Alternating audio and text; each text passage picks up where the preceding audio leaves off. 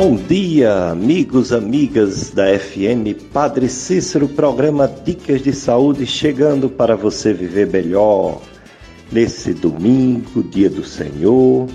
Eu sou Péricles Vasconcelos, sou médico clínico e do aparelho digestivo, gastroenterologista, médico de, de boca, garganta, faringe, laringe, esôfago, estômago, intestinos, fígado, pâncreas, vesícula, vias biliares.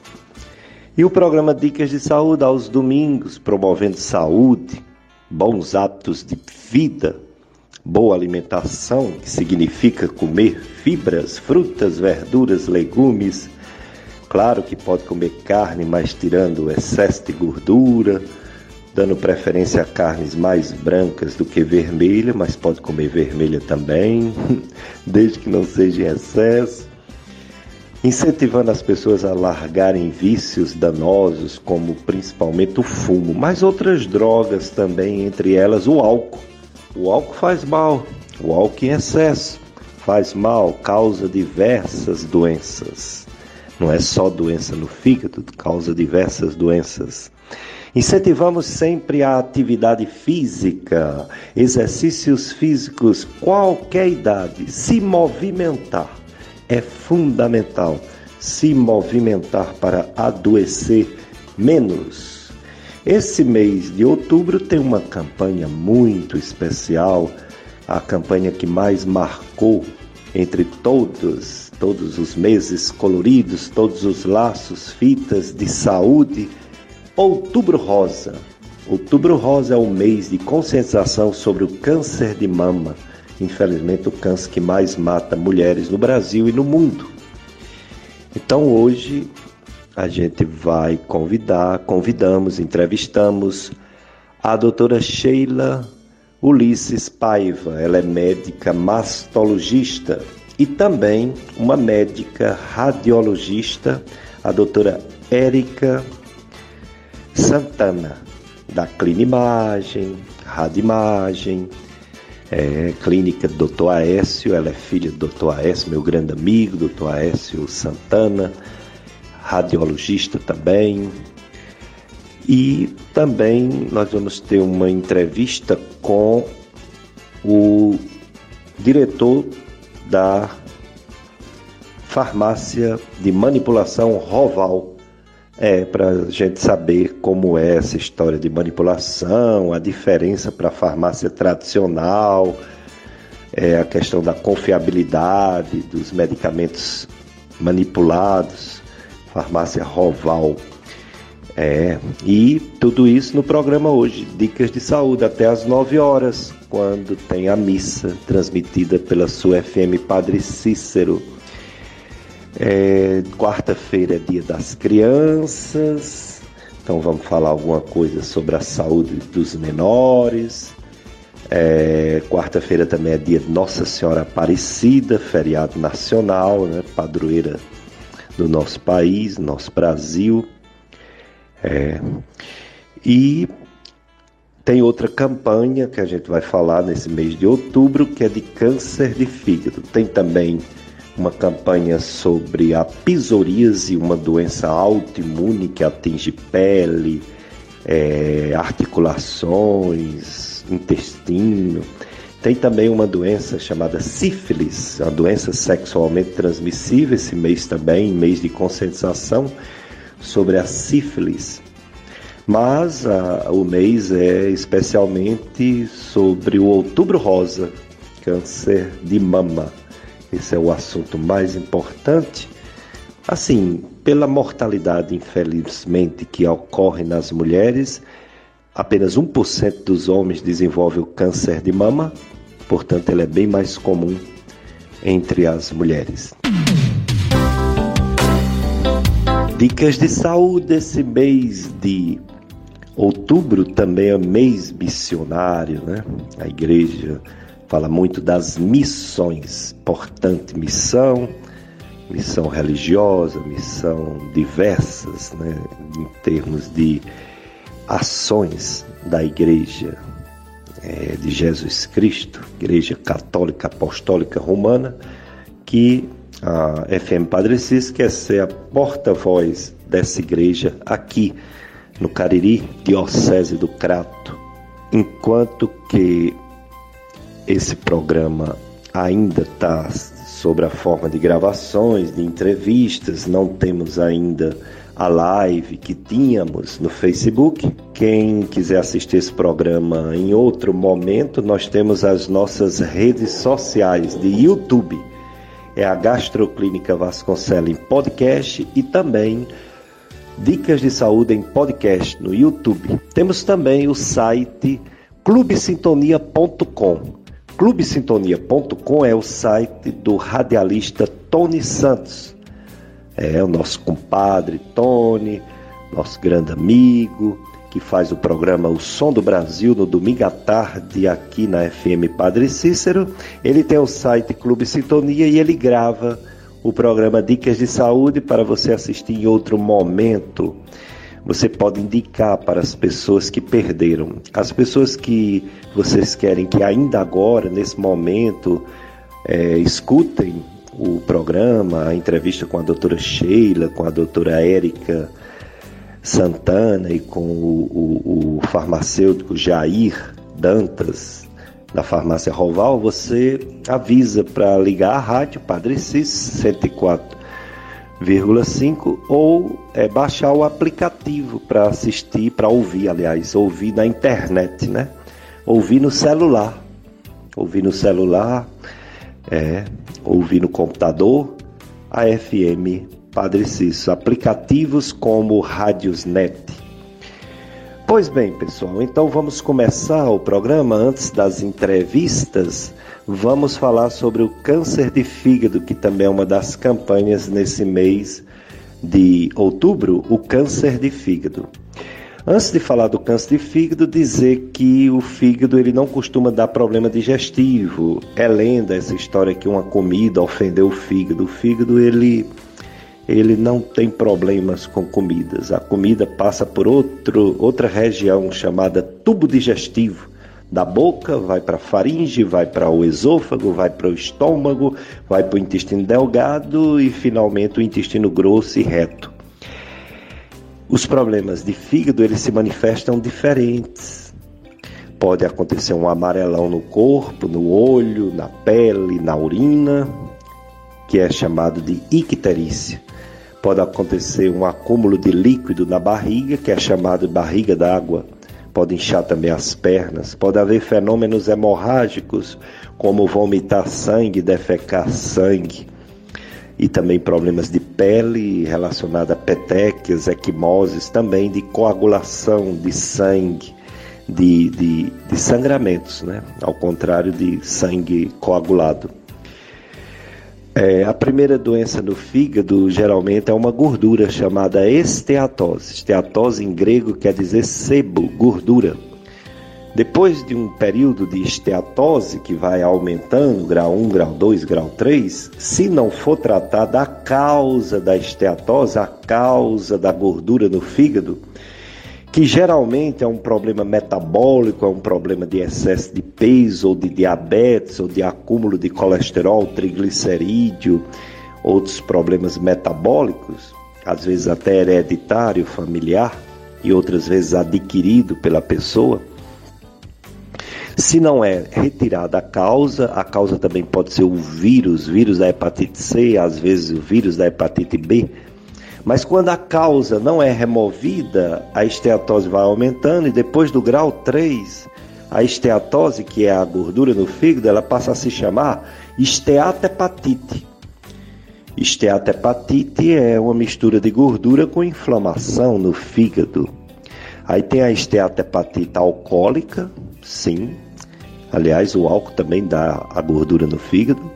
Tem a esteatohepatite alcoólica, tem a esteatohepatite metabólica, essas causas de acúmulo de gordura. E esteatohepatite virótica. Tem também uma esteatohepatite autoimune.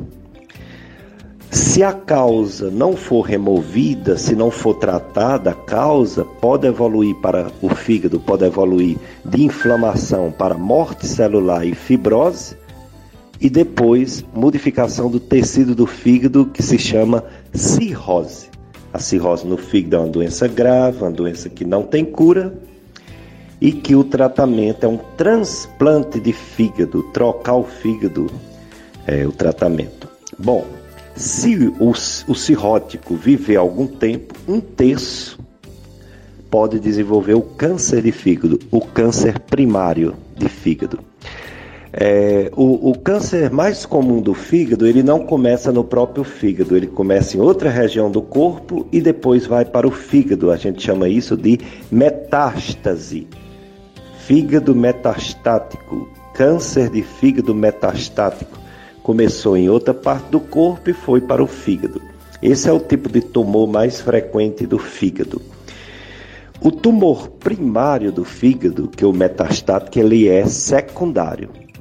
O tumor primário do fígado, a principal causa é a cirrose, né? Um terço dos pacientes cirróticos desenvolve o câncer. Mas pode ocorrer até na infância, até no jovem e também no de mais idade, pode ocorrer sem cirrose quando tem o vírus da hepatite B. O vírus da hepatite B pode levar a cirrose. Os outros não.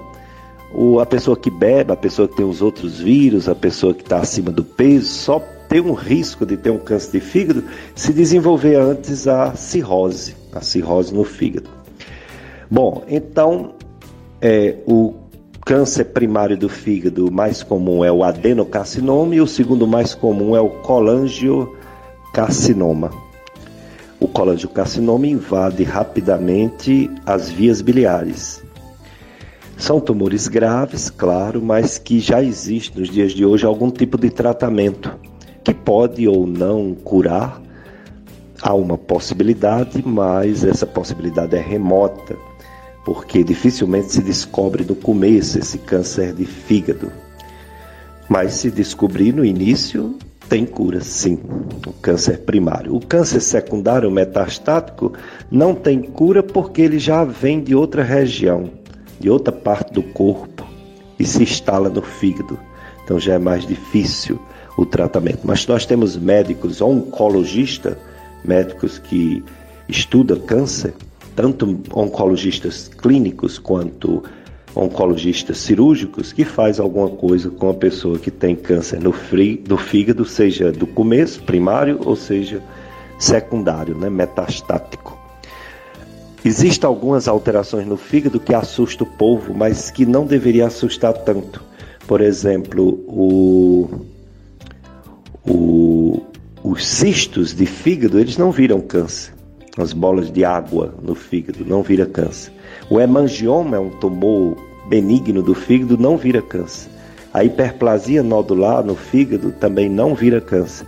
Agora, o adenoma é um tumor benigno que pode virar câncer, mas já tem o tratamento para o adenoma até aqui no nosso Cariri.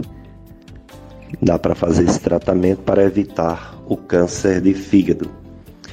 Tá bom, pessoal? Então, quem tiver com o olho amarelo, quem tiver com a barriga crescendo sem, sem ser por gordura, quem tiver com as pernas inchadas, quem tiver vomitando sangue ou defecando sangue, pode ser fígado. Deve procurar um médico que a gente chama de hepatologista. O gastroenterologista também estuda o fígado é, em relação a exames, quando se faz uma ultrassonografia do fígado, pode detectar a gordura no fígado, a esteatose. Existe também um exame novo aqui agora no Cariri chamado elastografia fibroscan. É um exame que avalia é, a fibrose no fígado antes de virar cirrose ou a própria, a própria hepatite, né? Saber a evolução. E tem também a biópsia do fígado, que também é feita aqui no nosso Cariri. Biópsia do fígado guiado por ultrassonografia. Portanto, existe todo um estudo sobre o fígado que os gastroenterologistas e hepatologistas podem conduzir para quem está necessitando. Dicas de Saúde, FM Padre Cícero, a rádio que educa e evangeliza, mês de outubro, mês das missões. Antes da gente entrevistar as médicas sobre o Outubro Rosa, vamos entender essa história de farmácia de manipulação. Já tem várias no Juazeiro do Norte, já esteve aqui conosco a doutora Lindaura, que é da farmácia Flor de Joá, que foi a pioneira aqui no Juazeiro. Mas tem várias farmácias de manipulação e com gente bem dinâmica, bem jovem, gente bacana, gente estudiosa, como esse nosso entrevistado de hoje, o Dr. Jair Dantas, farmacêutico, diretor técnico da farmácia de manipulação Roval, que fica na rua Padre Cícero. Ele vai falar para gente sobre, vai responder né, sobre as dúvidas em relação a formulações, medicamentos manipulados. Jair Dantas, farmacêutico, diretor técnico da farmácia de manipulação Roval, nos explique, explique para os ouvintes da FM Padre Cícero qual a diferença de uma farmácia de manipulação para as outras farmácias? Olá, doutor Pericles. Um prazer, privilégio estar com você né, na Rádio Padre Cícero e todos os ouvintes. A manipulação é diferente da, da drogaria porque ela manipula, né? Nós manipulamos o medicamento de forma personalizada, de forma exclusiva para você. A quantidade, a dose, de forma que você tenha algo específico para a sua saúde. Já a indústria não, ela faz de escala industrial e não é específico. Ela não atende às especificidades, às necessidades de cada pessoa. Jair Dantas, farmacêutico, diretor técnico da farmácia Roval, é, em relação à administração de medicamentos de uma farmácia de manipulação, é possível todas as formas de administração, é, via oral, gotas, comprimidos, no caso cápsulas, é, medicamentos injetáveis também é possível, loções, cremes, pomadas. É, então, nós podemos fazer todas as vias de administração né? Cápsula, uso oral, comprimido, transdérmico, cremes, géis, sachês, gotas, sublingual e até mesmo injetável. Mas para isso é preciso ter realmente o, os investimentos para essa forma farmacêutica. Algumas farmácias não disponibilizam. Aqui na região nós não fazemos injetáveis, né? mas fazemos de usos transdérmicos. Né? A farmácia de manipulação ela tem as mesmas competências que a indústria. Ela consegue fazer na maioria das formas farmacêuticas. Jair Dantas, farmacêutico, um dos atrativos de uma farmácia de manipulação é o custo do medicamento, um pouco mais econômico, e isso pode ser justificado, se eu não estiver enganado, por ter menos é, embalagens, caixas bem desenhadas, elas são mais simples, também porque não há um, um aparato assim de propagandistas, de medicamentos de grandes laboratórios, enfim, os custos por não serem mais altos dá para o produto final o medicamento sair um pouco mais barato, embora seja mais trabalhoso, né, dessa forma artesanal. Seria por aí mesmo ou tem outros motivos do medicamento manipulado ser mais econômico? Muito se pergunta em relação aos custos de medicamento, né? A indústria farmacêutica ela faz numa escala muito maior, com um custo operacional, um custo de alocação de, de pessoas e maquinários, que isso faz com que o preço seja maior. Né? Apesar de a indústria farmacêutica aplicar uma margem absurdamente alta em cima de cada produto, em cima de cada embalagem. Você pode perceber isso quando você compara um suplemento industrializado e um suplemento manipulado. é, o preço que se cobra no suplemento industrializado é absurdamente maior em virtude de toda uma cadeia produtiva, né? Na manipulação não, a gente cobra um preço extremamente justo, né? Oferecendo é, embalagens de qualidade, oferecendo matéria-prima de qualidade, um processo robusto, né? personalizado inclusive. Porém, a gente não tem um custo operacional, a cadeia operacional que a indústria tem. E por isso nós conseguimos ter, de fato, um preço mais acessível. Jair Dantas, farmacêuticos. As farmácias tradicionais, as drogarias, elas não têm todos os medicamentos, fármacos que existem. Existe limitação em relação a quimioterápicos, em relação a medicamentos que é difícil armazenar, é, precisa de um refrigerador altíssimo né, de, de, de frio para segurar aquela medicação por algum tempo. Na farmácia de manipulação, quais são as limitações? O que não pode ser manipulado? Vocês podem manipular, por exemplo, remédios controlados, todos, tem alguns que não. Quais são as limitações? Quais são uh, os sais, os produtos que não podem ser manipulados? Então, a manipulação, ela pode manipular qualquer tipo de medicamento desde que ela tenha a estrutura para tal. Por exemplo, é, para se manipular hormônio, devo ter um laboratório específico para hormônio. Para se manipular antibiótico, uma, um laboratório específico para antibiótico. Para se manipular um colírio, é preciso ter um laboratório específico. Podemos fazer todos os tipos de medicamentos controlados, antibióticos, hormônios, até mesmo baixo índice terapêutico. O que a gente não pode fazer na manipulação é a manipulação de quimioterápicos, né? A gente tem esse, esse viés aí. E para quem quer investir em injetáveis, é preciso ter uma estrutura para se fazer injetável, ok? Jair Dantas, farmacêutico, em relação exclusivamente à farmácia Roval. Você conhece as farmácias de manipulação, claro, e também as tradicionais. A Roval tem algum diferencial, alguma coisa que você considera interessante que a população faça uma visita, conheça o trabalho da farmácia Roval aqui no Juazeiro? Com certeza, a Roval tem um, um diferencial mercadológico. Trabalhamos com medicina da longevidade, investimos em tecnologia e em ciência. Somos no Nordeste a farmácia pioneira nesse sentido. Né? Temos uma equipe altamente capacitada que consegue trazer para nossos pacientes o que há de melhor no sentido de preventiva e longevidade, né? A gente também conta com toda uma estrutura logística e tecnológica que garante a maior qualidade possível no medicamento manipulado.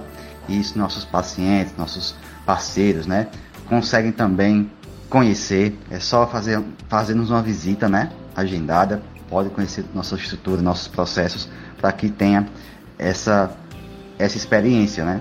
Estou entrevistando Jair Dantas, farmacêutico, diretor técnico da farmácia de manipulação Roval.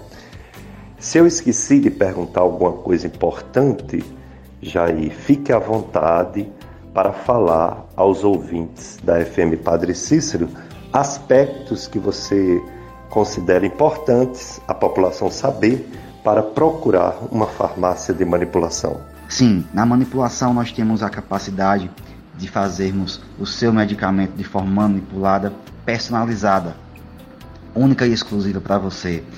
E na Roval a gente tem todo um diferencial de uma equipe muito atualizada, profissionais farmacêuticos capacitados que, que conseguem fazer o seu medicamento de uma forma muito especial, com as formas farmacêuticas especiais, como por exemplo fazermos em gomas, em chocolates, sachês, filmes dispersivos de forma oral.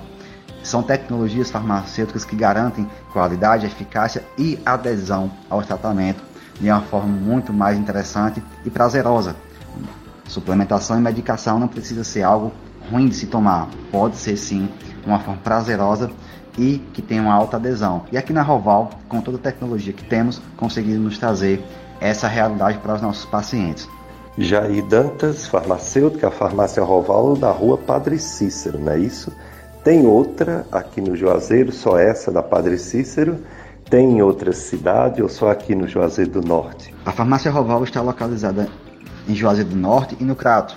Juazeiro, na rua Padre Cício 946, Salesianos, e no Crato, na rua Senador Pompeu, 420 centro do Crato.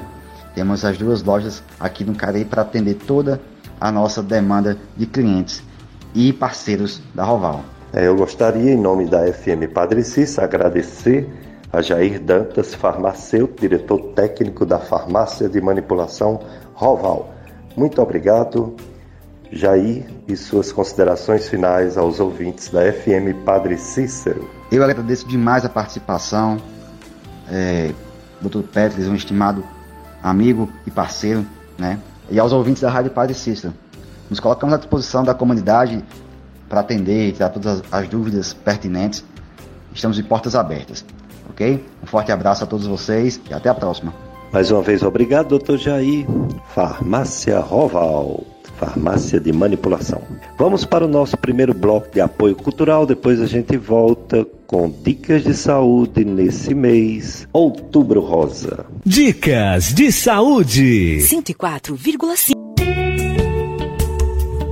Dicas de saúde, FM Padre Cícero, a rádio que educa e evangeliza, 9 horas a missa. Eu estou aqui com o apoio do Paulo Sérgio, que é o operador de som, e mais um programa Dicas de Saúde nesse outubro rosa, conscientização sobre o câncer de mama. Daqui a pouco a fala da doutora Sheila Ulisses, que é médica mastologista e a doutora Érica Santana, que é radiologista, vai falar de mamografia, ultrassonografia e outros exames, ressonância de mama, etc. Bom, pessoal, e a Covid-19, né? Parecia que ah, ia prolongar a última onda, mas graças a Deus ela diminuiu e a gente pode assim dizer que pelo menos aqui no nosso Cariri está como uma das doenças com menos incidência, mas ainda tem casos. Tem duas pessoas internadas com a doença COVID-19 e uma pessoa em isolamento domiciliar. Faz mais de 45 dias que não tem mortes por Covid em Juazeiro do Norte, segundo o boletim epidemiológico da Prefeitura, Secretaria de Saúde da Prefeitura de Juazeiro do Norte. Agora vamos falar a nível do Brasil, pelo menos o que a gente tomou conhecimento da última terça-feira. É, a nível de Brasil, até o último dia 4 de outubro, registro de mais de 686 mil mortes de brasileiros, Covid-19. É, a média de mortes por dia em torno de 86 pessoas morrendo de Covid por dia, um pequeno aumento em relação a 15 dias atrás. E em número de casos novos, mais de 6 mil casos novos, o número está estável, até reduzindo mas mostrando que apesar das vacinas, apesar da quantidade de pessoas que já teve a doença, ela ainda está presente no nosso meio e a gente deve continuar tendo cuidados higiênicos em lugares fechados, principalmente é, hospitais, postos de saúde, consultórios médicos, deveríamos ainda usar máscaras sim para diminuir a disseminação desse coronavírus e de outros vírus e bactérias. Próxima quarta-feira, dia de Nossa Senhora Aparecida, padroeira do Brasil, feriado nacional, também dia das crianças.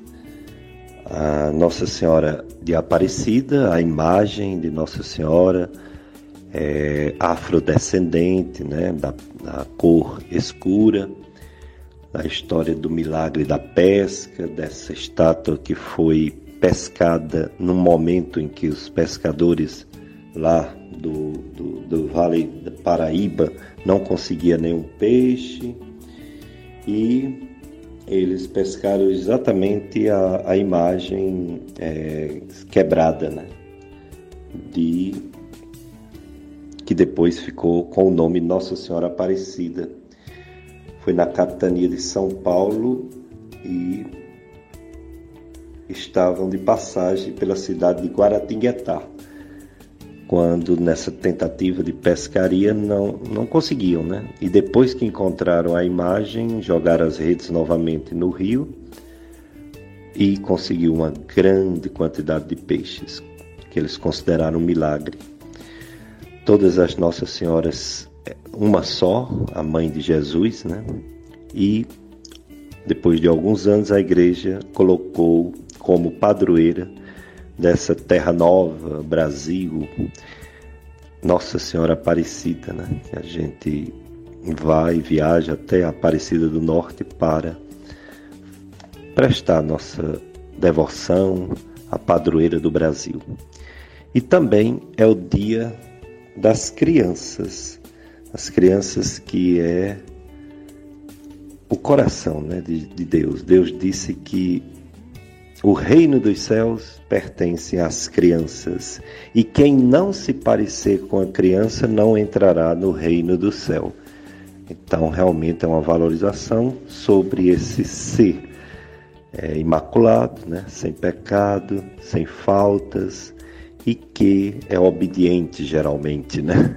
aos pais. E a igreja de Jesus Cristo, né, que a gente chama Igreja Católica, Apostólica Romana e as outras igrejas também, é, que tem Jesus o centro, concordam que a vida humana é o maior bem, é o maior presente de Deus e ela deve ser protegida sempre, desde o ventre da mamãe até o último suspiro de vida, até o dia da morte. Essa vida tem que ser protegida, tem que ser amada, tem que ser amparada. Então é por isso que a igreja é contra o aborto. O aborto é você não deixar a natureza, o natural, o nascer. Um embrião que se transforma num feto, que é uma criança e que nasce quando chega o seu tempo. Então a vida humana deve ser respeitada e protegida de maneira absoluta a partir do momento da concepção, da conceição, ou seja, da fecundação, até sempre, né? Desde o primeiro momento de sua existência. A vida inicia não é no momento que a criança nasce. Tem muita gente que antes de nascer o filho já coloca os nomes, né? já coloca o nome na criança. Então, desde o momento da sua existência, que é o momento da concepção. O ser humano deve ser reconhecido com seus direitos de pessoa, entre os quais o direito inviolável de todo ser inocente à vida. Antes mesmo que te formares no ventre materno eu te conheci, antes que saísse do seio eu te consagrei. Jeremias 1, 5. É, Desde o primeiro século, a Igreja afirmou a maldade moral de todo aborto provocado. E esse ensinamento não mudou e nunca mudará. Continua invariável. O aborto direto quer dizer querido por um como um fim ou como um meio é gravemente contrário à lei moral. É um pecado mortal. O que é um pecado mortal? É você não seguir aqueles dez mandamentos da lei de Deus. E onde está o aborto nesses dez mandamentos? No quinto mandamento, não matar. Então é aí onde está o pecado mortal, que o quinto mandamento é não matar e o aborto é um assassinato de um inocente. É, então vamos lembrar disso não só no dia 12 de outubro, mas sempre que a gente que tem que se parecer com criança e não querer que as crianças sejam adultos antes do tempo. Dicas de saúde, Outubro Rosa.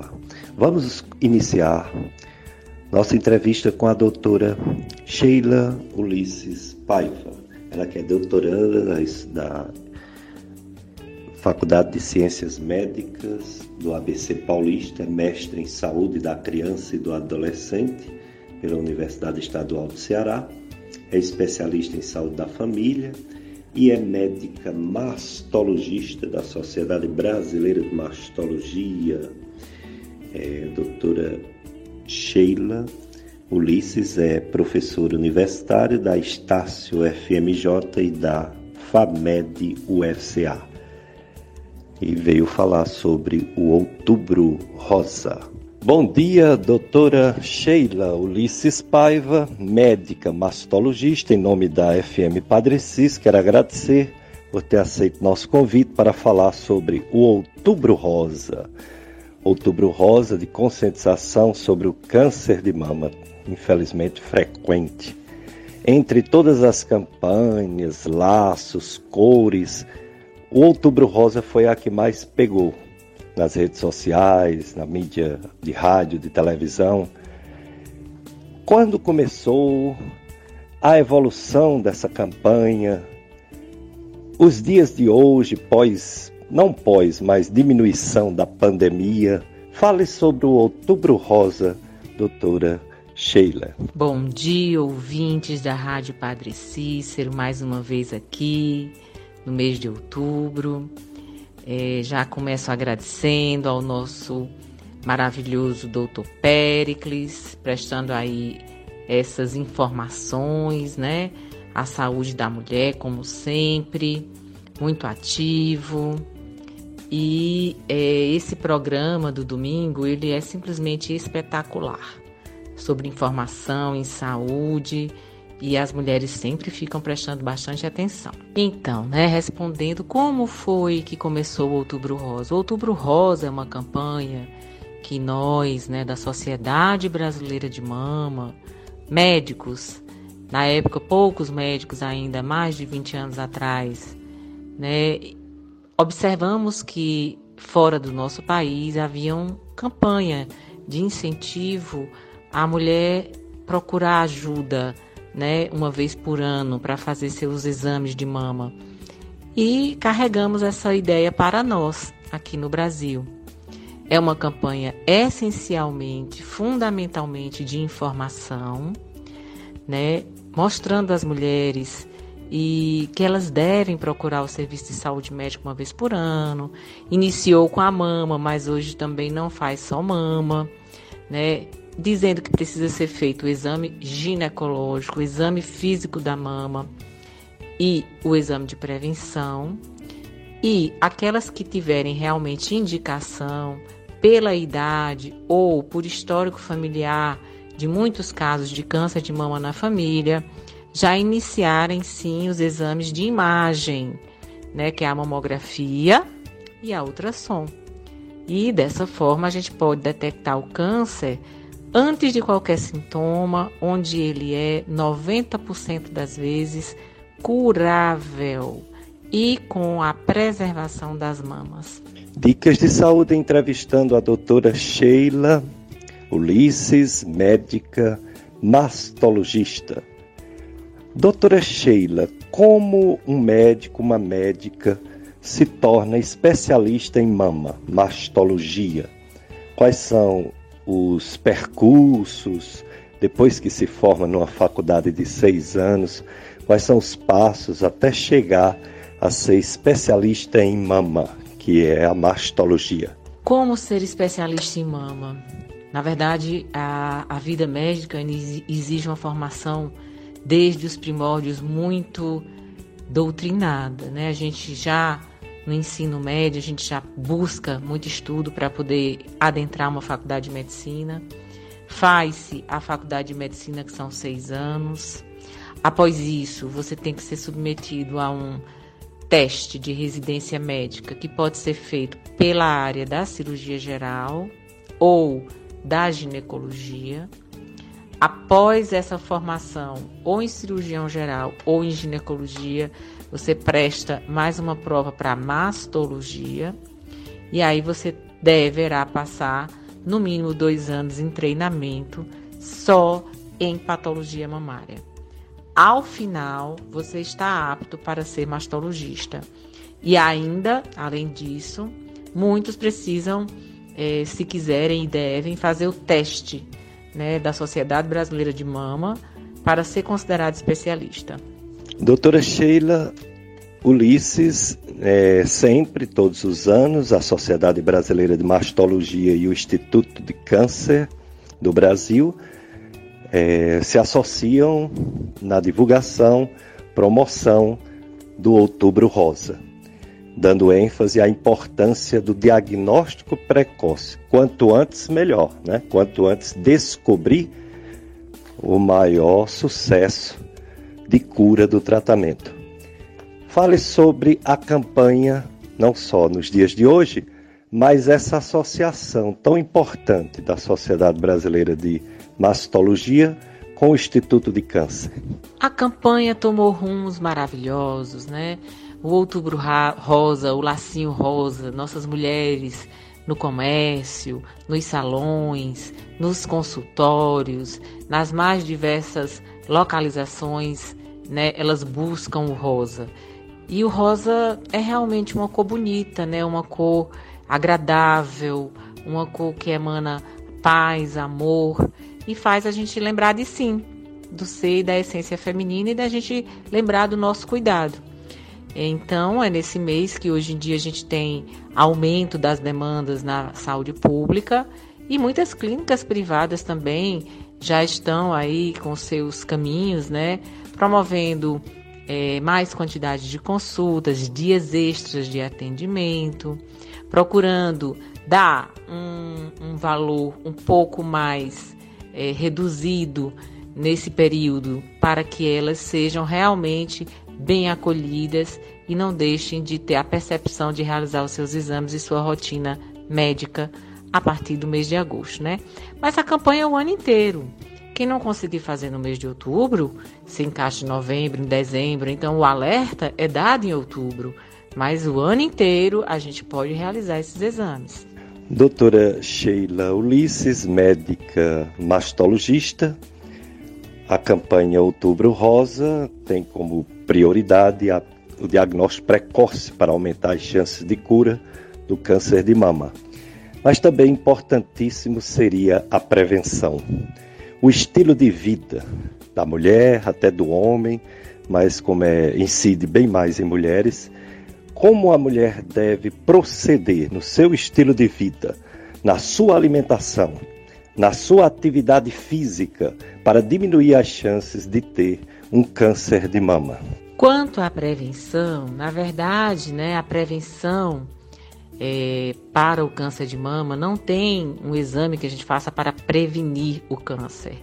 O exame existe para a gente dar o diagnóstico precoce antes de qualquer sintomatologia. Quanto mais cedo a gente diagnostica, mais facilmente é o tratamento. Muitas vezes até evitando quimioterapias e outros é, medicamentos mais fortes. Mas sim, sempre há uma forma da gente se prevenir de doenças. Né? E do ponto de vista da saúde da mulher, manter uma dieta balanceada, com menos gordura, menos carboidratos, menos açúcares, e mais frutas, legumes, verduras, proteínas e também um estilo de vida com atividade física, mantendo ali uma atividade física regular, mostra claramente nos estudos científicos uma redução bem importante na ocorrência do câncer de mama. Lógico que fumar também deve ser evitado. Doutora Sheila Ulisses, médica mastologista, a pandemia do coronavírus, essa doença Covid-19, prejudicou muito todas as outras doenças, diagnóstico precoce, também do câncer de mama. Muitas mulheres, muito mais da metade, mais de 50, mais de 60, 70% das mulheres não fizeram seus exames regulares está retomando, as mulheres estão fazendo, voltando à sua rotina e fazendo seus exames ou ainda está, na sua visão, complicado o retorno da mulher, principalmente a mulher, para os exames de rotina de mama? Sim. É, durante esses anos aí de pandemia, muitas mulheres ficaram recolhidas, com medo, foram amedrontadas, né, pelo doença é mais difícil. Esse ano a gente já percebeu um primeiro momento, um retorno, sim, de, de boa parte das mulheres, mas ainda estamos muito aquém do desejado. Né? preciso realmente que a campanha aconteça, né, e que faça chegar a informação e o gatilho, né, de acordar esta mulher para procurar os serviços de saúde, sem sentir nada. Ela não precisa estar sentindo para procurar, porque o câncer de mama é, deve ser diagnosticado antes de qualquer sintomatologia. Doutora Sheila Ulisses é médica mastologista, programa Dicas de Saúde na FM Padre Cícero, a rádio que educa e evangeliza. Outubro Rosa, doutora Sheila vem todos os anos nos dá suas informações sobre esse tema tão importante e mesmo ela já tendo falado sobre a periodicidade dos exames, eu gostaria que a doutora Sheila reforçasse a partir de que idade a mulher deve ir mais frequentemente na ginecologista e, se necessário, na mastologista, fazer os seus exames, ultrassonografia, ou melhor ainda, mamografia, dependendo da idade, dependendo dos achados. Fale sobre essa frequência, mais uma vez, de que a mulher deve ir cuidar do seu corpo e da mama, porque o câncer de mama, infelizmente, entre os cânceres é o que mais mata mulheres no Brasil e no mundo. Verdade, Péricles. Quanto à periodicidade, nunca é, é, é, necessário a gente sempre falar mais, né? Nunca é suficiente o que a gente diz. Bom, vamos lá. Qualquer mulher acima de 40 anos, sem histórico nenhum de câncer de mama na família, deverá realizar sua mamografia uma vez por ano, até no mínimo 70 e poucos anos. Mas na verdade, se puder, deve fazer até enquanto conseguir andar e visitar o centro de saúde. Mulheres que têm histórico familiar de parentes próximos, como a mãe ou a irmã, que tiveram câncer da mama, essas devem realizar mais precocemente. A gente estipula um prazo de 10 anos antes do caso que aconteceu na família. Então vamos dizer que a mãe de uma pessoa teve um câncer de mama com 40 anos, então esta mulher filha já deverá iniciar sua mamografia a partir de 30 anos. Essa idade de 30 para 60 anos, a mama, ela é muito densa e sempre é, quase sempre necessário, é, utilizar também a associação da ultrassonografia. Os dois exames se complementam, é como eu chamo de bem casados. Um ajuda o outro a fornecer um diagnóstico mais preciso.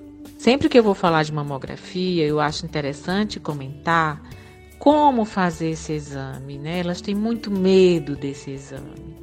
Gente, a mamografia é um raio-x da mama, a sala é um pouco fria, mas é uma máquina que ela vai tentar posicionar a sua mama de uma forma que ela consiga tirar um raio-x, eu vou chamar de fotografia, em duas posições de cada mama. Então você deve relaxar o braço, você deve estar no, de preferência no período pós-menstrual para a mama não estar tá inchadinha. Você deve bem da cabeça, respirar, se entregar ao aparelho, né? Porque quanto mais a gente relaxa, mais fácil é o procedimento e menos doloroso vai ser. E aí, esse momento pode ser menos é, desconfortável se a gente se ajudar. Dicas de Saúde FM Padre Cícero, neste domingo, dia do Senhor. Eu sou Péricles Vasconcelos, juntamente com o Paulo Sérgio, estamos conduzindo mais um programa Dicas de Saúde nesse mês de outubro. Campanha Outubro Rosa, conscientização sobre o câncer de mama. Tem a aquela outra grande campanha do mês de novembro, Novembro Azul, do câncer de próstata, foram do, as duas campanhas que mais pegaram né, na mídia, o Outubro Rosa e o Novembro Azul. Tem outras diversas campanhas, inclusive nesse mês de outubro eu falei já sobre o câncer de fígado, tem também a doença psoríase, que é uma doença autoimune, que vai desde a pele até os ossos, tem também a doença sexualmente transmissível sífilis, que é também conscientizada, debatida nesse mês de outubro. Tem também o diabetes, que é bem conscientizado nesse mês de outubro também. Enfim, são campanhas que são importantes de conscientização, de informação, chamada de atenção para fazer exames que essas doenças mais graves, principalmente o diabetes e os cânceres, quando são descobertos cedo, há grande chance de tratamento, tratamento eficaz, do que quando é descoberto tarde, né, bem avançado. Portanto, essas campanhas são bem-vindas. Todo mês tem uma, duas, três, quatro, várias mesmo. Algumas só no Brasil, algumas no mundo todo. Elas são regionalizadas, até faz-se a campanha em cada município. É, nas faculdades de medicina, outubro rosa, tá tudo de rosa lá. Aliás, várias, vários lugares, até academias de exercício físico com várias bexigas rosa, em alusão ao Outubro Rosa. É muito importante. Vamos para mais um bloco de apoio cultural da sua FM Padre Cis. Depois a gente volta com mais informações da doutora Sheila Ulisses, médica mastologista, sobre o Outubro Rosa. Dicas de saúde. 104,5. Dicas de saúde voltando na sua FM Padre Cícero, nesse outubro, mês missionário. Domingo, dia do Senhor, nove horas, a missa do Santuário Sagrado Coração de Jesus é transmitida aqui na FM Padre Cícero. Estamos entrevistando a doutora Sheila Ulisses Paiva, médica mastologista, e depois os exames de imagens, os exames de mama e outros exames com a doutora Érica Santana, médica radiologista.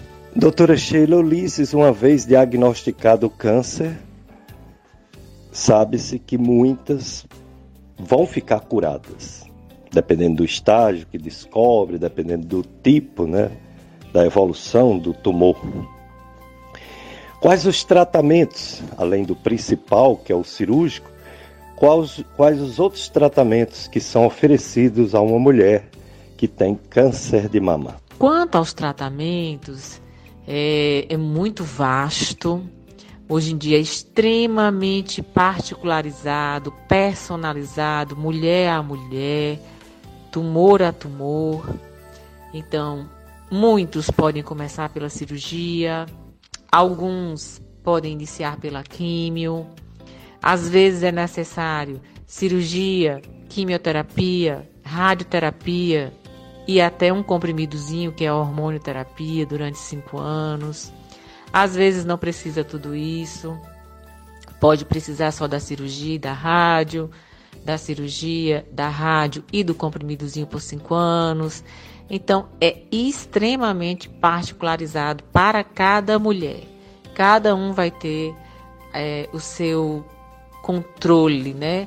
A sua análise de como é que aquela lesão está dentro do seu corpo, de como é que ela se comporta e qual seria o melhor caminho e as melhores terapêuticas. Mas, sem dúvida que a cirurgia, a quimioterapia, que é uma medicação que é capaz de matar o câncer, a radioterapia, que é um banho né, de uma energia, que eu chamo de banho de luz, que não tem luz, né, invisível, que ele é capaz de localmente também evitar que aquele câncer volte. E o controle com comprimidos, que são os hormônios, para evitar hormônio na mama, também é, ajuda muito a gente a evitar que a doença retorne. Doutora Sheila Ulis, médica mastologista, é também professora universitária das duas faculdades de medicina do Cariri, é a Estácio FMJ e a FAMED UFCA.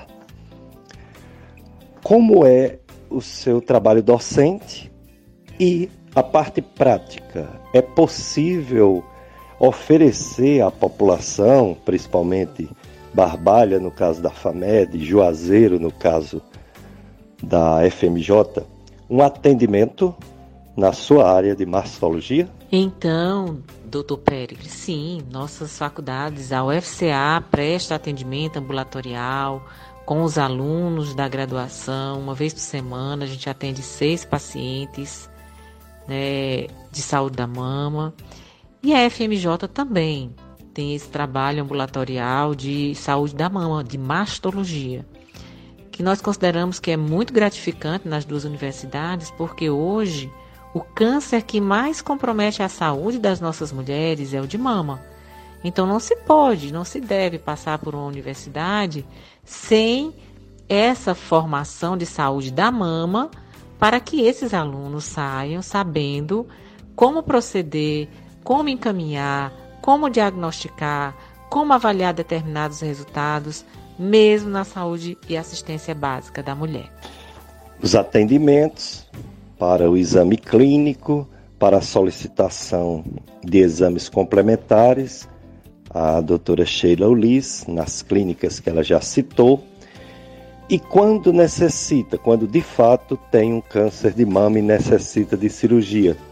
Se a doutora Sheila já falou, reforce. Quais os hospitais estão habilitados, é apenas o Hospital São Vicente de Paulo, em Barbalho, Barbalha, ou tem outros hospitais que faz cirurgia de mama, de câncer de mama, aqui no Cariri. É nossa grande luta ainda, né? Hoje a gente tem um serviço ainda muito centralizado no Hospital São Vicente.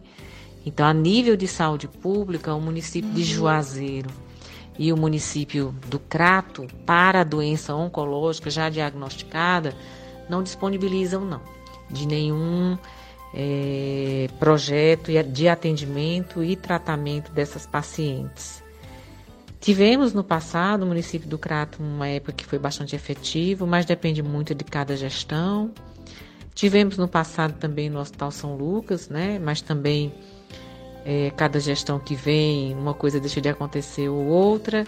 E o fato é que há bastante tempo, eu diria que há uns 8 ou 10 anos, a gente não tem atendimento é, cirúrgico de saúde mamária oncológica no município de Crates Juazeiro.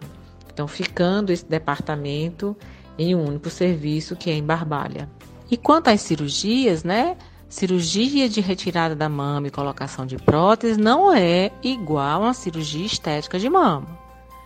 Porque se fosse assim, seria muito simples. Mas é uma mutilação, pode haver necrose de de pele, perdas de mamilo, perdas de sensibilidade, a estética pode não ficar tão boa. E assim, é um momento que tem que ser muito ponderado, bem avaliado com o paciente, com os riscos desse paciente e com a equipe médica e a família para tomar uma decisão tão radical. Dicas de Saúde FM Padre Cícero, a rádio que educa e evangeliza, entrevistando a médica mastologista doutora Sheila Ulisses Paiva.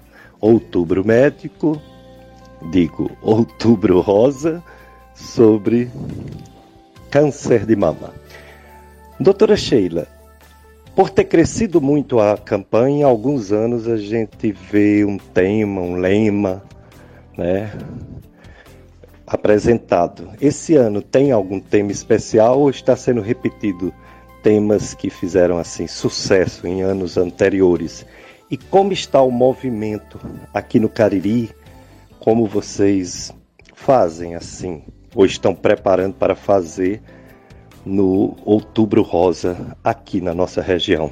Nossa região, todo ano, é, realmente já tem uma rotina né, de alguns estabelecimentos privados de saúde e também dos centros de especialidade e atendimento de promover um acolhimento maior, aumentar o número de cotas, isso já acontece naturalmente. Sempre é bem é, movimentado o mês de outubro na saúde da mulher na região do Cariri. É, é importante salientar que sempre que o outubro rosa coincide com as eleições, ele fica um pouco menos rosa, porque são muitas é, emoções envolvidas né, em um mês só. Mas Está tudo bem engajado, centros de saúde já estão se organizando aí com acolhimento e aumento de demanda, e os centros privados também. Sim, a campanha do Outubro Rosa, né? Ela não mudou o tema, quanto antes melhor.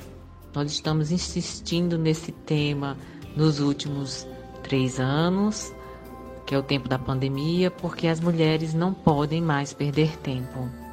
Doutora Sheila Ulisses, médica mastologista, é, na medicina a coisa mais importante é a prevenção. Você já falou sobre o estilo de vida que se deve adotar para diminuir os riscos, os riscos de ter essa doença, câncer de mama. Nos estudos na medicina baseada em evidência científica, tem alguma novidade sobre algum exame mais eficaz ou alguma medida, alguma cirurgia precoce de prevenção que possa ajudar na prevenção ou mesmo no diagnóstico precoce do câncer de mama? Com relação à prevenção, né, do ponto de vista de que exame eu posso fazer para detectar, de novidade mesmo, não, não tem. Exames que já existiam, né, do ponto de vista de cirurgias, o que a gente tem que ter em mente, que sempre quando se fala em cirurgia, e na verdade sempre quando acontece um câncer de mama em uma família, tem sempre aquele pensamento, ah, eu vou logo trocar minhas mamas por próteses, porque assim eu estou diminuindo o meu risco. Gente, é importante salientar que de cada 100 mulheres, 70 têm câncer esporadicamente, não é de origem genética familiar. Portanto, cada uma de nós, qualquer uma de nós, poderá vir a ter um. Sim, existem famílias em que existe uma recorrência, né, onde se tem mais de três casos, mãe, irmã, tia, com histórico de câncer de mama, existem os testes genéticos de mutação de um gene que podem ser avaliados. Testes que são impossíveis a nível de saúde pública e a, a, nível de rede privada e de convênio já, já temos disponibilidade, mas a gente tem que ter indicação, não é só porque teve um caso que já tem que fazer. Doutora Sheila Ulisses, médica mastologista, nas suas considerações finais, as ouvintes da FM Padre Cício, os ouvintes também, sobre o que você falou de prevenção, de estilo de vida, era bom você reforçar mais uma vez para principalmente as mulheres que estão nos escutando agora, não só para diminuir o risco de câncer de mama, mas diminuir o risco de várias doenças, vários cânceres e outras doenças. Olha, se a gente pudesse fazer assim um resumão, né, na saúde da mulher, eu vou começar pelo espírito, sabe? Manter a paz interior, trabalhar cada problema um de cada vez, né? Tentar viver em paz, fortalecer o seu espírito na sua religião. A fé é importante. Manter os seus exames de saúde em dia, sempre que possível. Se alimentar bem, né? Gente, o suco de fruta é melhor do que o refrigerante né? É, o legume, a fruta. Nosso, nosso Cariri tem muitas frutas, é melhor do que os embutidos. O nosso feijão preto, né? O nosso feijão de cor, nosso feijão de arranca. É muito importante porque é o ferro. Enfim, uma alimentação o mais balanceada que for possível, né? E a prática de atividade física. Sem dúvida nenhuma, quem consegue ter esse hábito vai reduzir drasticamente doenças cancerígenas, doenças cardiovasculares, doenças emocionais, ainda vai manter o corpo em dia, né? Autoestima feliz. Então, é tudo de bom. E a gente também é, não pode é, esquecer um detalhe simples que quando a gente fala de vida saudável, Vida saudável não combina com cigarro. Né? Fazer aí um esforço, as fumantes, para irem tentando deixar esse vício. Dicas de saúde, quero agradecer à doutora Sheila Ulisses Paiva, tantas informações que nos passou. e dizer que conto com você, não só no mês de outubro, outubro rosa, mas em outros meses, é, de forma presencial, participar do nosso programa e enviar essas informações tão relevantes para principalmente as mulheres ouvintes da FM Padre Cício. Obrigado, doutora Sheila. Então, gente, né, eu presto atendimento nos ambulatórios da Faculdade de Medicina, o ambulatório da UFCA em Crato, no posto de especialidades, e a FMJ lá na FMJ mesmo. E atendo na Provida, Cariri, né, aqui em Juazeiro, na rua São José. O telefone de lá é 3572 3240. Eu quero desejar um bom dia a todos que estão aí ouvindo, né, o programa Dicas de Saúde e agradecer mais uma vez essa oportunidade e contem comigo sempre, sempre que eu puder estarei disponível, ou por áudio ou presencialmente, para prestar é, essa informação que é tão rica na saúde das mulheres. Lembrando que a mulher é a base da família. Né? A mulher é, é, é, sem, a, sem a mãe dentro de casa, sem a mulher dentro de casa, muitas vezes a coisa desanda.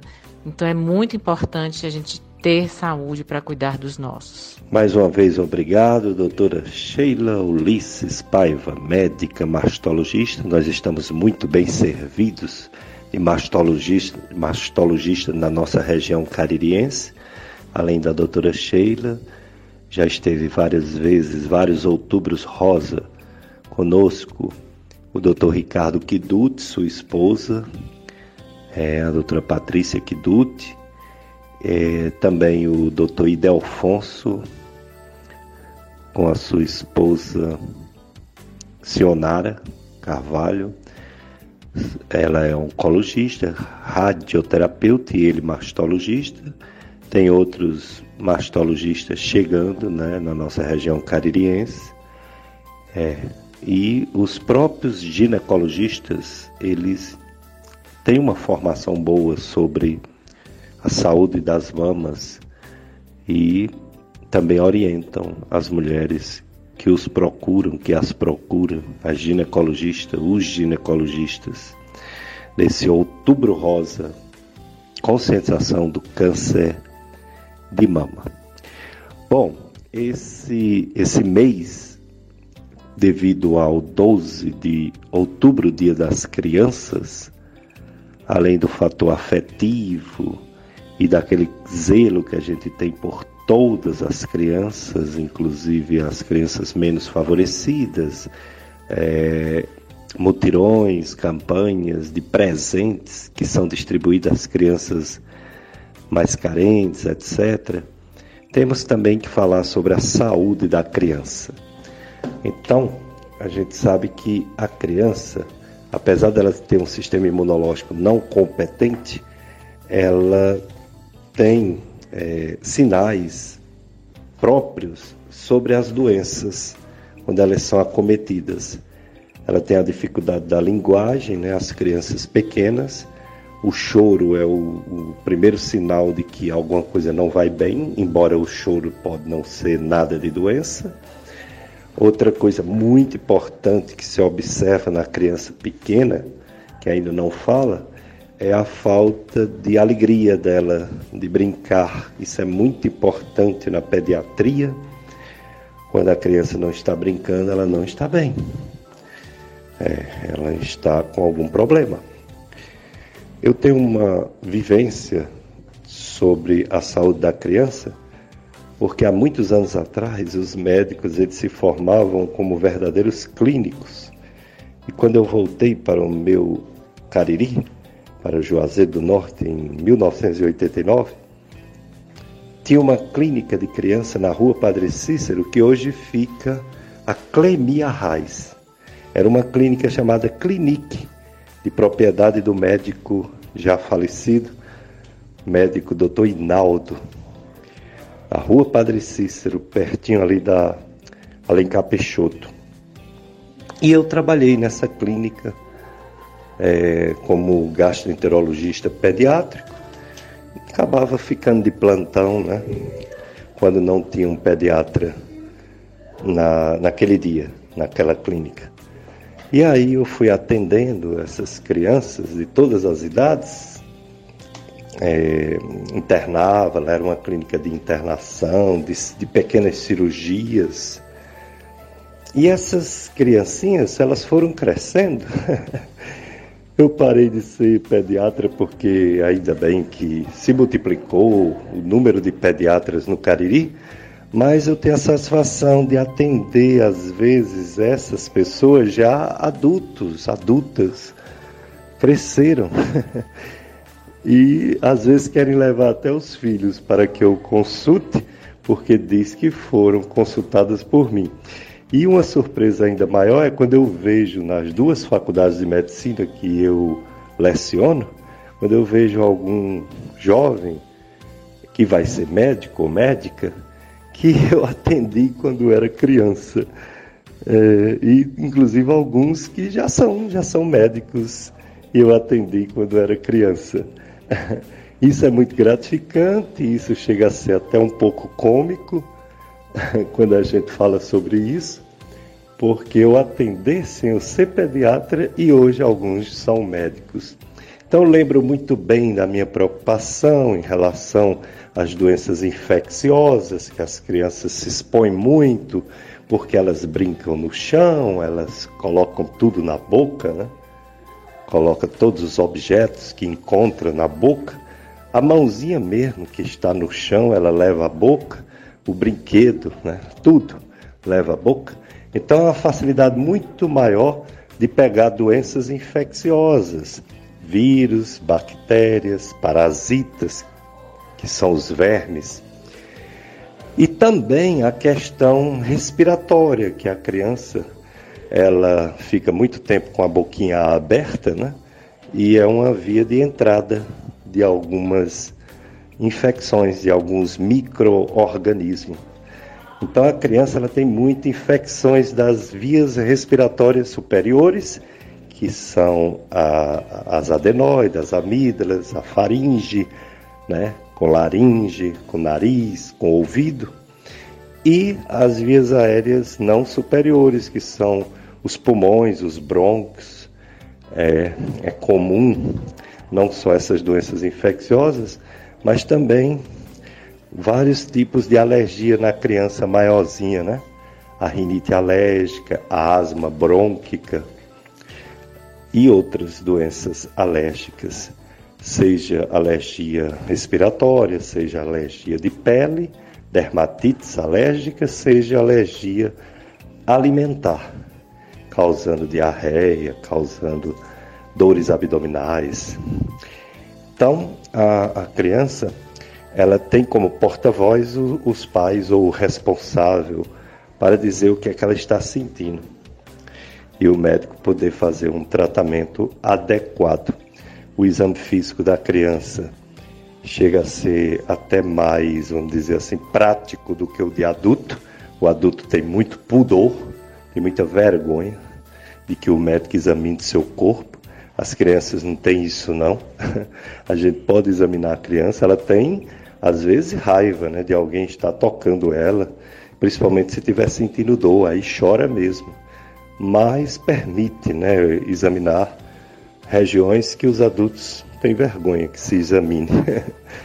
e é, a via de administração de medicação via oral, ela tem que ser muito bem é, calculada pelo médico por causa das dosagens, as crianças são pequenas. É como a, a, a, medicina veterinária, né, que os animais domésticos são pequenos e eles têm que calcular a dosagem, não é como a dosagem de adulto, basta dar um comprimido de 12 em 12 horas, criança não. A gente tem que fazer o cálculo da dose do medicamento em suspensão ou em gotas por quilo de peso da criança dia e dividido pela hora de cada ação, de cada medicamento. Tem os medicamentos injetáveis também e tem as hidratações tão importante que a criança desidrata com facilidade, porque a maior parte do corpo da criança é de líquido, as bem pequenas. Depois que vão crescendo, aí fica menos líquido em relação a vísceras, a músculos, a ossos, mais pequenininhas. As crianças têm mais líquido no corpo do que todos os outros órgãos. Então, o cuidado de hidratar bem uma criança é fundamental. E às vezes só um, um, um, um copo d'água, ou só um soro caseiro, ou só um soro da farmácia não hidrata. Às vezes tem que hidratar com soro mesmo na veia. Então essa rotina eu fiz por muitos anos nessa clínica e depois fui deixando, né, claro, porque como eu falei, tem muitos pediatras na região do Cariri, nas clínicas, nos hospitais, graças a Deus, para tratar as crianças, porque delas é o reino de Deus, é o reino do céu.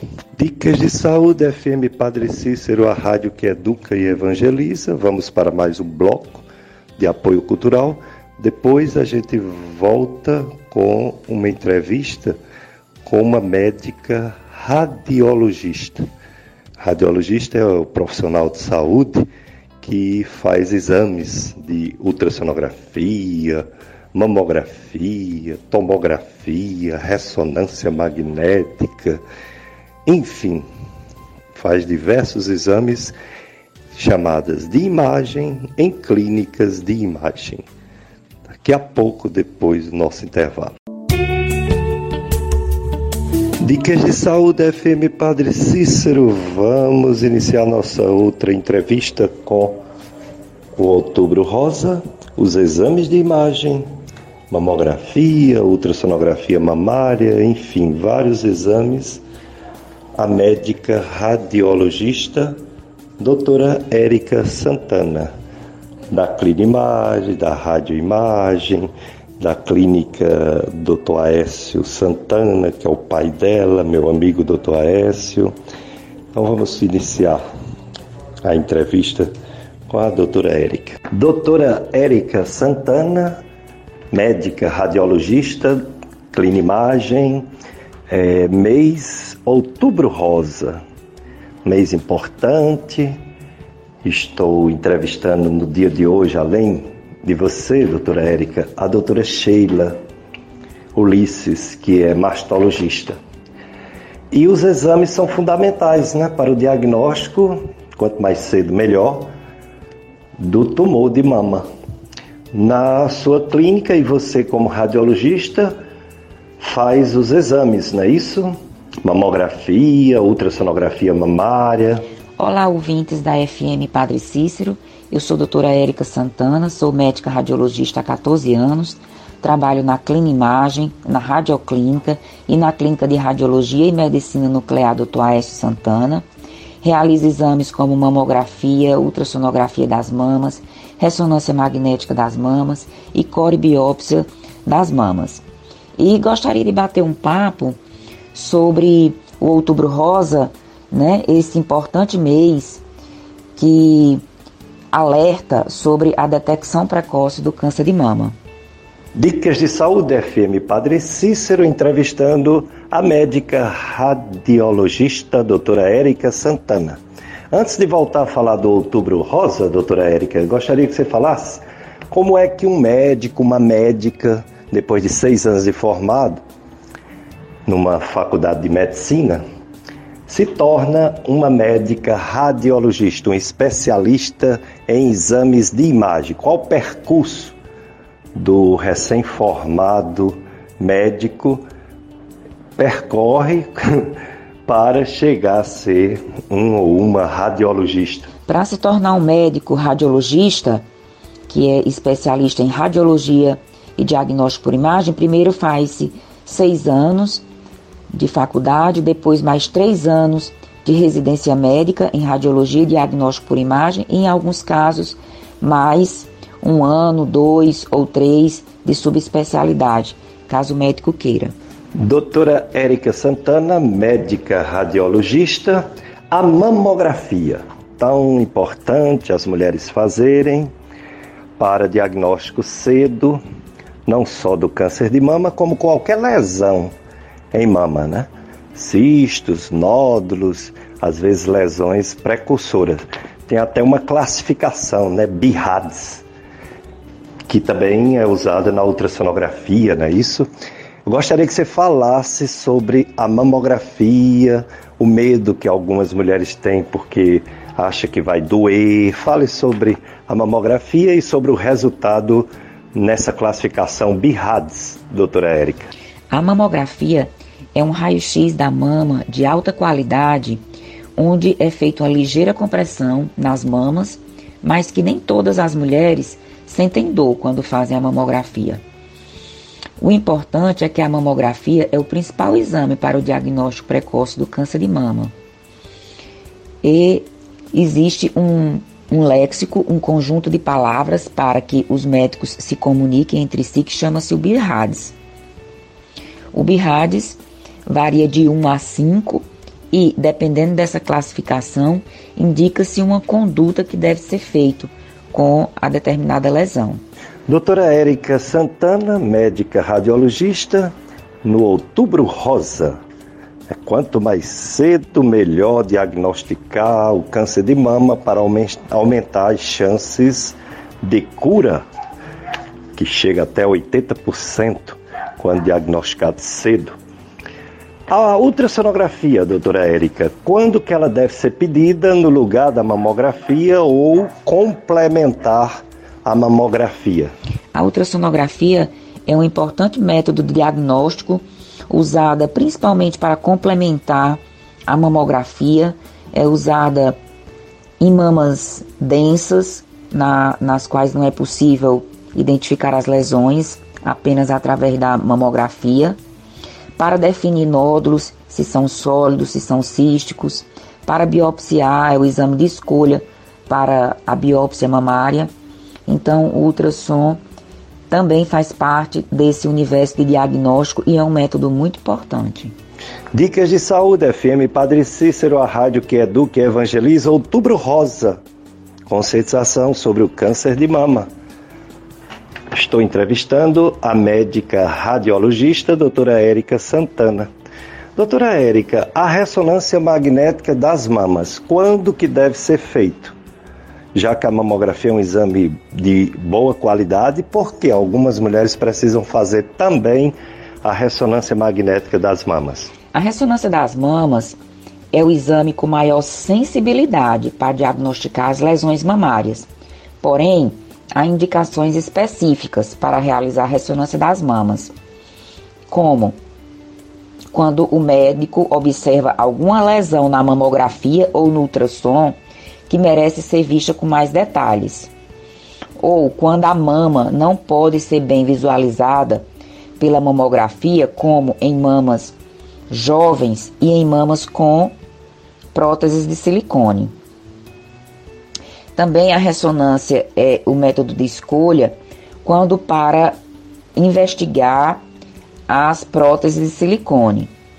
É o método de escolha a ressonância magnética. Para avaliar é, mulheres com alto risco para câncer de mama, a ressonância é o método de escolha.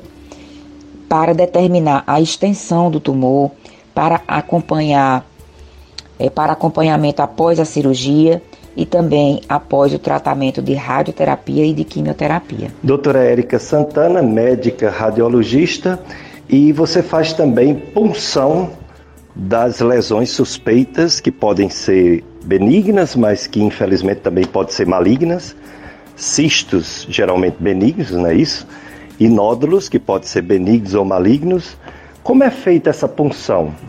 É guiada por ultrassom, é guiada pela mamografia, como você realiza na Clinimagem e outros locais que você trabalha a punção de mama. Na Clinimagem, é, Dr. Lamarck Santana realiza a punção aspirativa, que é com agulha fina, guiada por ultrassom, e eu realizo a corebiópsia, que é a biópsia por agulha grossa, que se obtém fragmentos e da lesão com análise histopatológica das lesões, também guiada por ultrassom. Dicas de saúde, entrevistando a doutora Érica Santana, médica radiologista, no Outubro Rosa, sobre câncer de mama. Doutora Érica, diferente da punção, tem também a biópsia, né? Um exame para realmente dar o diagnóstico do câncer de mama.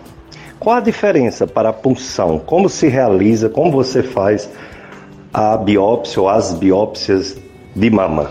Então, doutor Pericles, a punção aspirativa por agulha fina, como o nome está dizendo, é com uma, uma agulha fina, aquela mesma agulha que tira sangue do braço, e são retiradas apenas células da lesão, né? É uma análise citológica. E a biópsia, a coribiópsia, que é por agulha grossa, é retirado um fragmentozinho do, da lesão e vai para estudo histológico. O estudo na coribiópsia é um estudo mais aprofundado do que na punção aspirativa por agulha fina. Doutora Érica Santana, uma clínica de imagem, faz diversos exames como esses que você falou. É, ultrassonografia de várias partes do corpo, tomografia computadorizada também de várias partes do corpo, ressonância magnética e as antigas radiografias. São antigas, mas ainda úteis em algumas situações. A gente ainda há uma necessidade, às vezes, de pedir um raio-x simples de abdômen, um raio-x do tórax, um esofagograma numa suspeita de doença de Chagas, aquela do barbeiro. Fala um pouco sobre essas radiografias tradicionais que diminuíram, mas que não acabaram e algumas vezes é o que se tem em alguns hospitais para diagnóstico de fraturas, luxações e outras lesões. Muito bem, doutor Pérez, isso mesmo, as radiografias convencionais e os estudos contrastados é, continuam válidos, continuam importantes na análise de diversas situações, como raio-x simples do pulmão, raio-x simples do abdômen, raio-x simples de articulações para ver artrose, para ver fraturas, continua valendo, continua em voga e faz parte de, do, do arsenal que se tem na radiologia e diagnóstico por imagem para dar laudo, para dar o diagnóstico de diversas patologias. E também tem os estudos contrastados, tem esofagograma, tem enema, para ver o intestino e isso ainda continua em voga. Tem estudo contrastado com a histerossalpingografia, que é um exame antigo, é, desde 1960 ainda continua o melhor método diagnóstico para avaliação da, da perviedade, para ver se as trompas estão dando passagem, né? São realmente essa é a parte mais antiga da radiologia do diagnóstico por imagem, que é o raio-x simples e a radiologia contrastada, mas que continua em voga. Doutora Érica Santana, eu como médico gastroenterologista, como eu solicito bastante ultrassonografias do abdômen, seja com suspeita de cálculo vesicular ou das vias biliares, doenças do pâncreas, é, doença de rins também, porque às vezes a dor lombar vai para o, o, meio do abdômen, da barriga, na frente. Enfim, eu solicito bastante ultrassonografia abdominal e você faz esse exame também.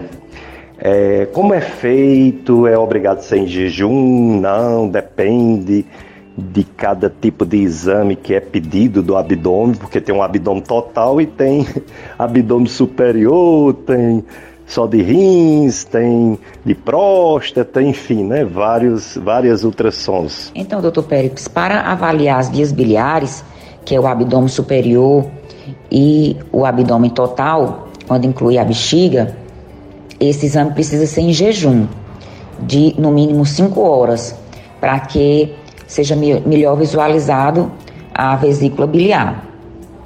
O ultrassom da próstata não precisa estar em jejum, mas precisa estar com a bexiga cheia para avaliar é, a próstata. E o ultrassom de vias urinárias, que são os rins e a bexiga, não precisa jejum, mas precisa estar com a bexiga cheia. Então, cada ultrassom precisa de um preparo específico, mas quando o paciente vai agendar esse exame no serviço, o serviço já passa todas as orientações necessárias. Doutora Érica Santana, médica radiologista, além da ultrassonografia abdominal, tem também a tomografia computadorizada abdominal, a ressonância magnética abdominal. Qual a diferença fundamental? Uma é superior à outra em todas as situações ou em alguns órgãos? A ultrassom tem vantagem, noutros a tomografia, noutros a ressonância. Como é a diferença? Porque são três exames que examina os mesmos órgãos abdominais. Os métodos de imagem, eles se complementam. A ultrassom, por exemplo, é muito boa para ver vesícula biliar. Já a tomografia é muito boa para ver pâncreas, baço, os rins, cálculos renais. A tomografia, é a urotomografia é o exame de escolha para avaliar os cálculos renais. Já a ressonância, ela é superior para avaliar nódulos hepáticos, nódulos pancreáticos, nódulos renais, lesões é, no mesentério, no retroperitônio. Então, os métodos de imagem se complementam e, dependendo do caso, é melhor tomografia ou é melhor ressonância, depende, tem que ser bem indicado. E a questão do contraste da tomografia computadorizada, a própria solicitação de uma ressonância numa pessoa que tem alguma doença, um paciente renal que faz diálise, um idoso, qual é a limitação de se fazer esses exames, principalmente a tomografia computadorizada com contraste? E a ressonância magnética. Há situações clínicas em que não se pode fazer o uso do contraste, nem na tomografia e nem na ressonância magnética. A tomografia, por fato de ser um contraste iodado, tem mais restrições do que na ressonância magnética. Porém, pacientes que têm uma baixa função renal, uma baixa taxa de filtração glomerular, é, a gente vê qual é essa taxa e aí é, no caso, a gente contraindica o uso do contraste na tomografia ou na ressonância magnética. Porém, na ressonância magnética, o contraste não é iodado, é um contraste que é o gadolínio, que é um contraste mais leve, digamos assim, um contraste que causa menos problema. Doutora Érica Santana, médica radiologista, para avaliar bem uma coluna, parece que o melhor exame é a ressonância magnética. É isso mesmo? Ela pode descobrir alterações no osso, nos discos intervertebrais, desvios de coluna, etc. É, em relação comparativamente aos outros exames de imagem, qual a diferença fundamental que a ressonância tem como ganho, ou se em algumas circunstâncias outro exame de coluna é melhor do que a ressonância? Para avaliar a coluna, tanto alterações degenerativas como alterações tumorais ou alterações congênitas, a ressonância magnética é superior, porque avalia ligamentos, de, é, discos intervertebrais, avalia os corpos vertebrais, a parte óssea. É, a ressonância magnética ela tem uma acurácia, ela é superior, ela é mais sensível para avaliar as doenças da coluna lombar. Porém, nas doenças degenerativas ou nas fraturas de coluna, a tomografia vai ser o método de escolha por ser mais rápida, a realização e por dar o diagnóstico de fraturas é, de forma bem específica. Doutora Érica Santana, a gente fala de coluna, mas não podemos esquecer dos ossos, seja da coluna, seja do braço, seja das pernas, dos braços, né? Temos dois. Enfim, os ossos do corpo inteiro. E a melhor forma de saber se eles estão firmes, fortes, calcificados, com a densidade boa é a densitometria óssea. Você faz também esse exame na clinimagem ou é um exame específico assim da ortopedia para fazer algum diagnóstico de osteopenia ou osteoporose? Sim, nós realizamos tanto na clinimagem como na radioclínica e como na medicina nuclear do Toaes Santana o exame de densitometria óssea que é o exame padrão ouro para avaliar a densidade mineral óssea e dar o diagnóstico de osteopenia e de osteoporose. A densitometria óssea avalia a densidade do osso e é um exame que deve ser realizado nas mulheres na menor de anos. E nós realizamos, os radiologistas laudam o exame de densitometria óssea. Esse, a o mesmo exame de densitometria óssea também é capaz de avaliar a composição corporal, que é a quantidade de gordura, a quantidade de massa magra, que de músculo. É um outro exame, tem a densitometria óssea e tem o exame de composição corporal.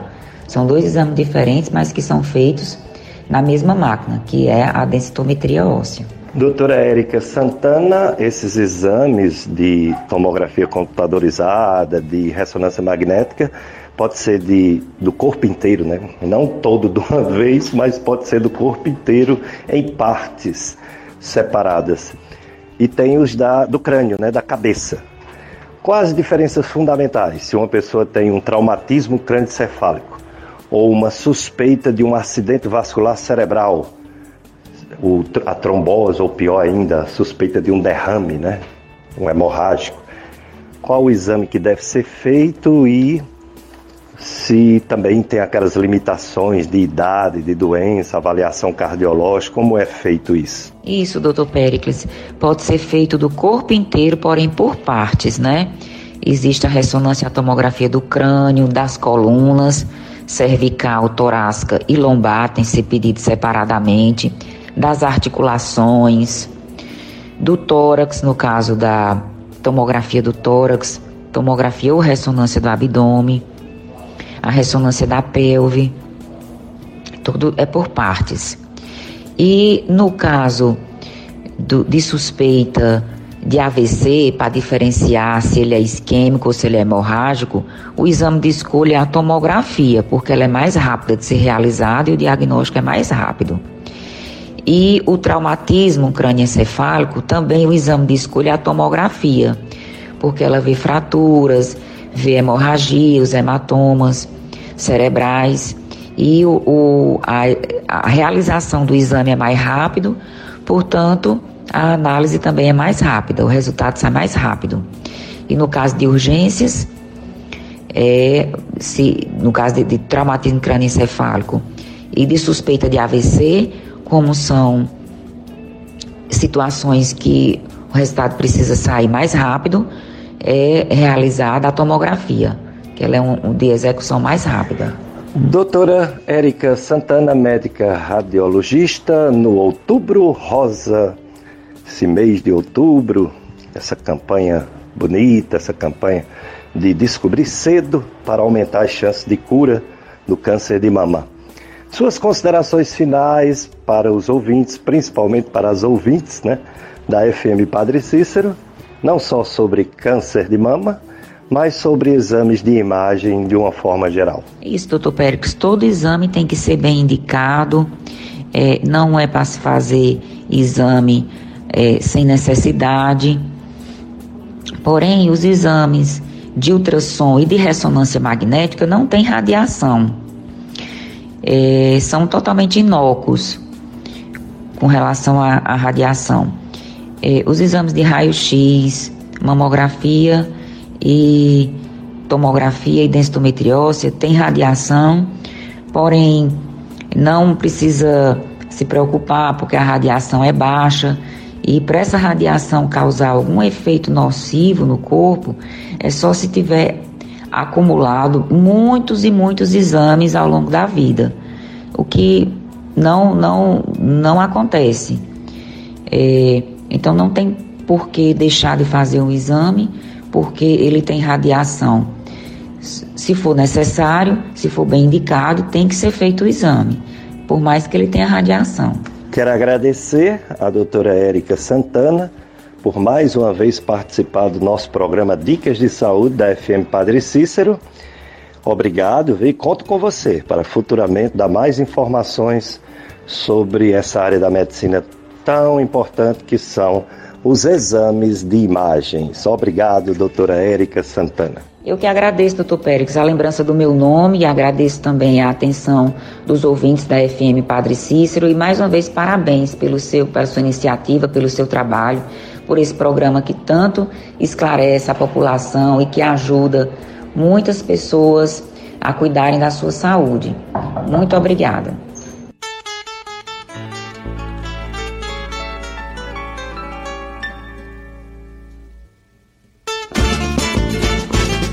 Vocês vão ficar agora com a missa diretamente do Santuário do Sagrado Coração de Jesus, transmitida pela FM Padre Cícero. Próximo domingo, se Deus permitir, estaremos com mais um Dicas de Saúde, talvez já com a possibilidade de voltar à nossa live. Se não for nesse mês de outubro, que seja ao menos no mês de novembro, live de Facebook. Mas eu quero agradecer a você, ouvinte, você que nos escuta há muitos anos. Continue com a gente, você que escutou hoje pela primeira vez, continue também nos escutando aos domingos, de 7 às 9 horas. Dicas de saúde na FM Padre Cícero. Um abraço para todos. A FM Padre Cícero apresentou Dicas de Saúde.